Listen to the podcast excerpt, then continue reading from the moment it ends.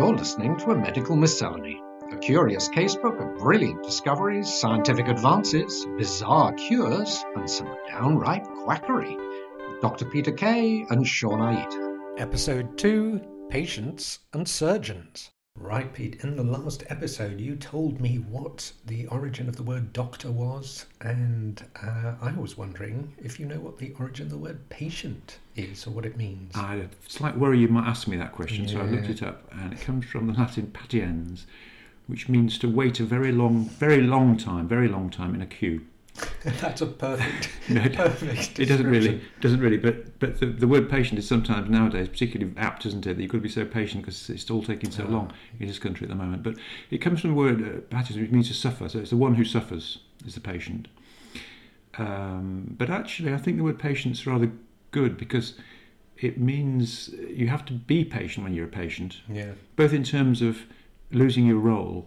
Often, you've you know you you're you're now a patient. You're now somebody who's sick in a Yeah. sick role. You lose whatever role you had, the busy, bustling life you had. You've got to be patient with the new role. But you've also got to be patient with time because it's time's a great healer.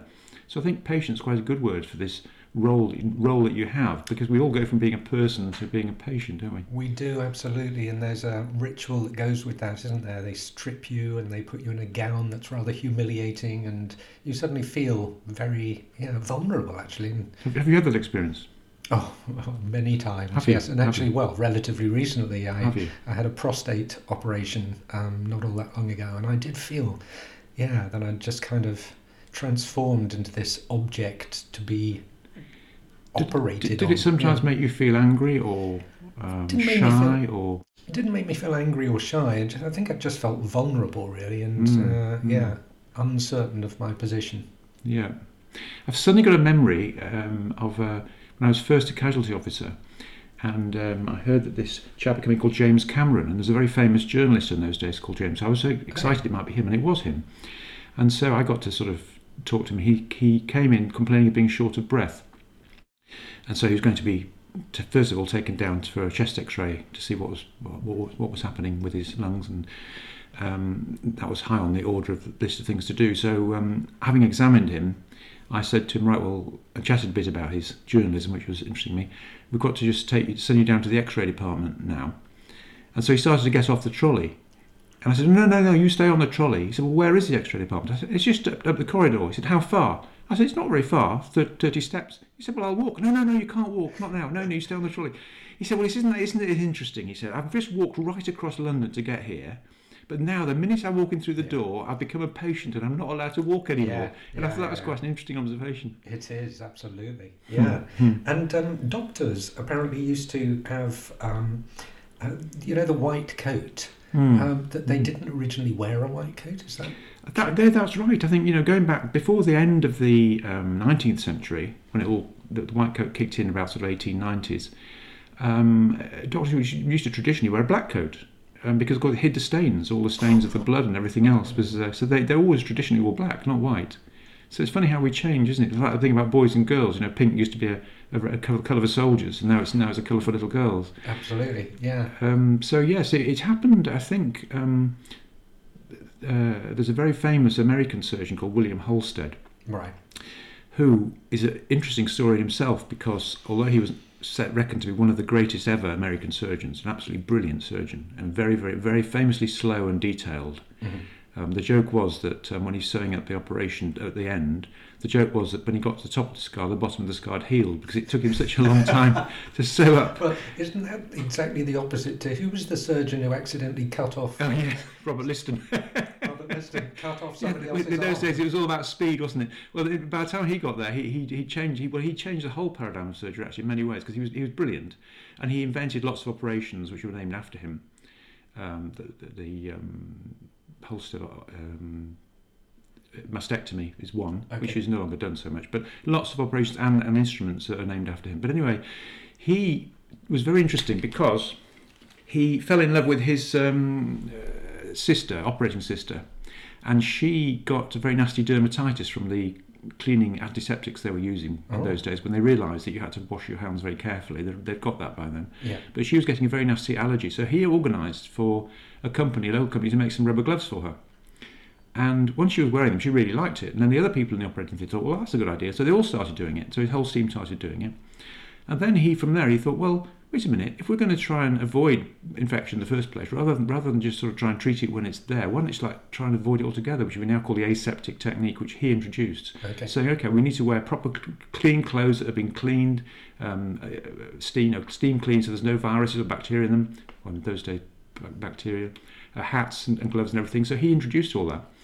But one of the things that's very interesting about him was that for 30 years he was a highly eminent, highly respected, excellent surgeon, but he was also a morphine addict. He was on high doses of morphine every day, Wow. which in those days wasn't illegal.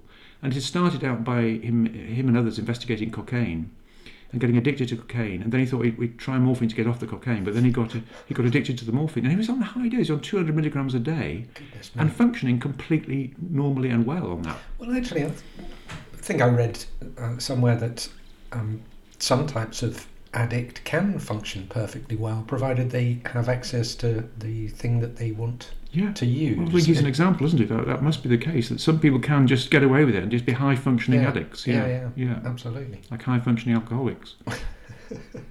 That's where I come in.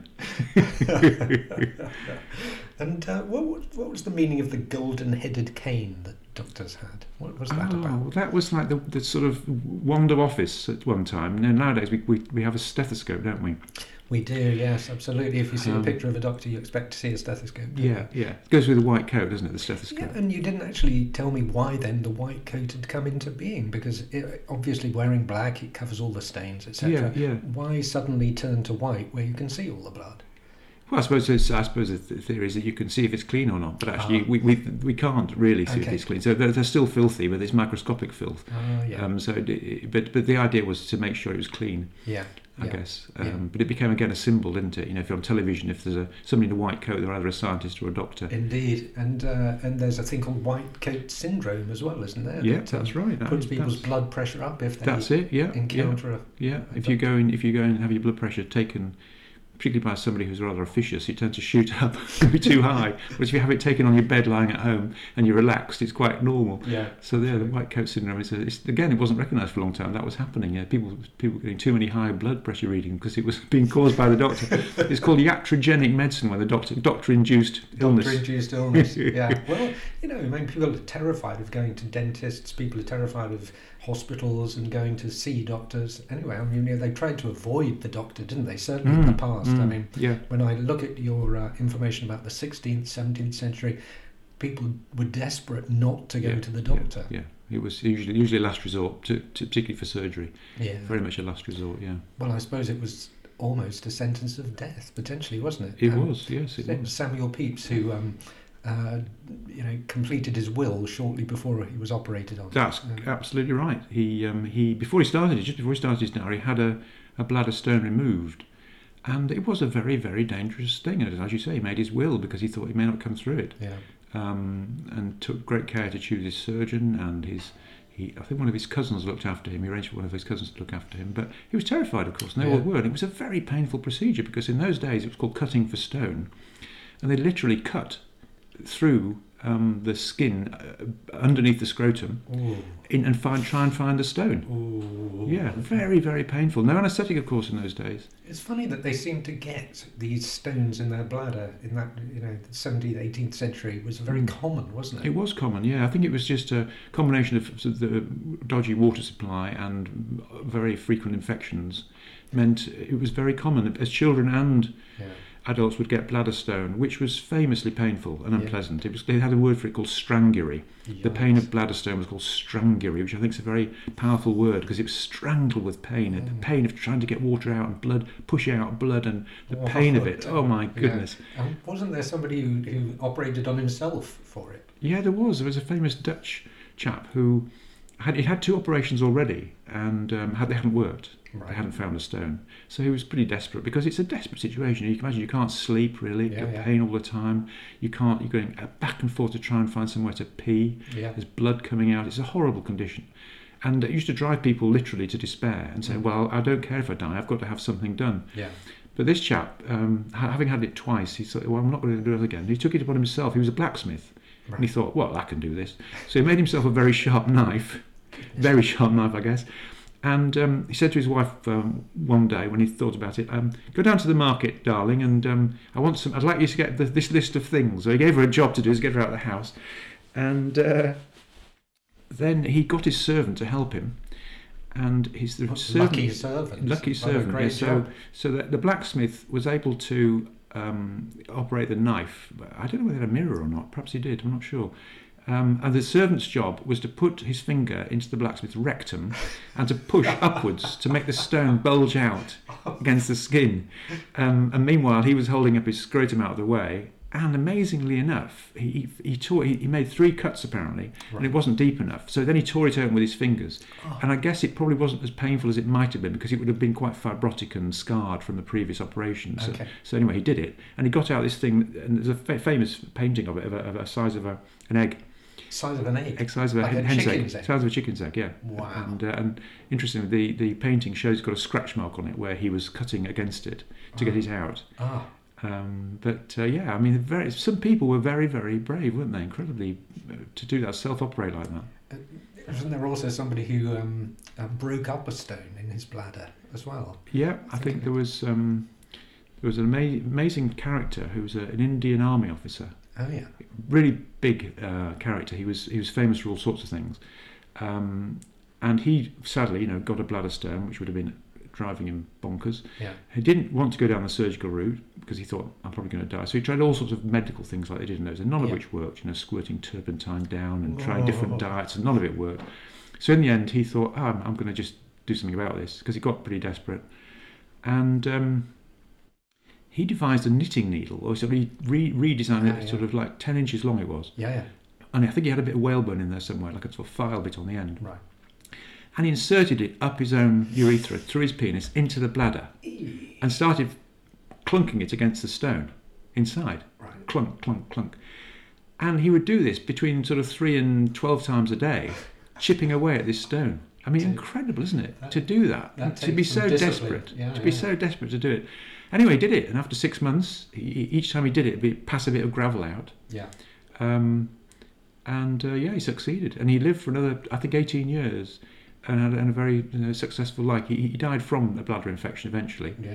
um, but yeah, larger than life character Wow, that's and brave, isn't it? amazing. Yeah, yeah, yeah. That is brave. Absolutely. So, um, yeah, uh, and also uh, in the early days of, of medicine as well, there was this um, kind of confusion between barbers and surgeons. Why, why were they barber surgeons? What was the what was Yeah. that about? Um, the mists of time. Well, I think it, they started off as very much just craftsmen. Though it, it, surgery was the lowest of the low at one time. It was Yeah. just um, if you wanted like a shave, so you went to your barber for a shave, and then well, so things they got a knife out. If you wanted something cutting, they're probably the right people. So Yeah. they were the ones who started doing the bloodletting. Ah, yes. and bloodletting yes. goes is a, got a long, long history in medicine. Yeah. Um, it was the one treatment that doctors could do and believed in, and everybody else seemed to believe in it. Well, it was very visible, wasn't it? It Yeah. was something you can see. Yeah, And Yeah. yeah, they're actually practically doing something. Yeah. something. if something happened, didn't it? Yeah, yeah. And so they'd make a little cut in the vein, and it would drip into a bowl of, blood. And uh, it was a way of, get, of, of changing the balance of what was called the humours in the body to try and sh- shift it and make you healthier.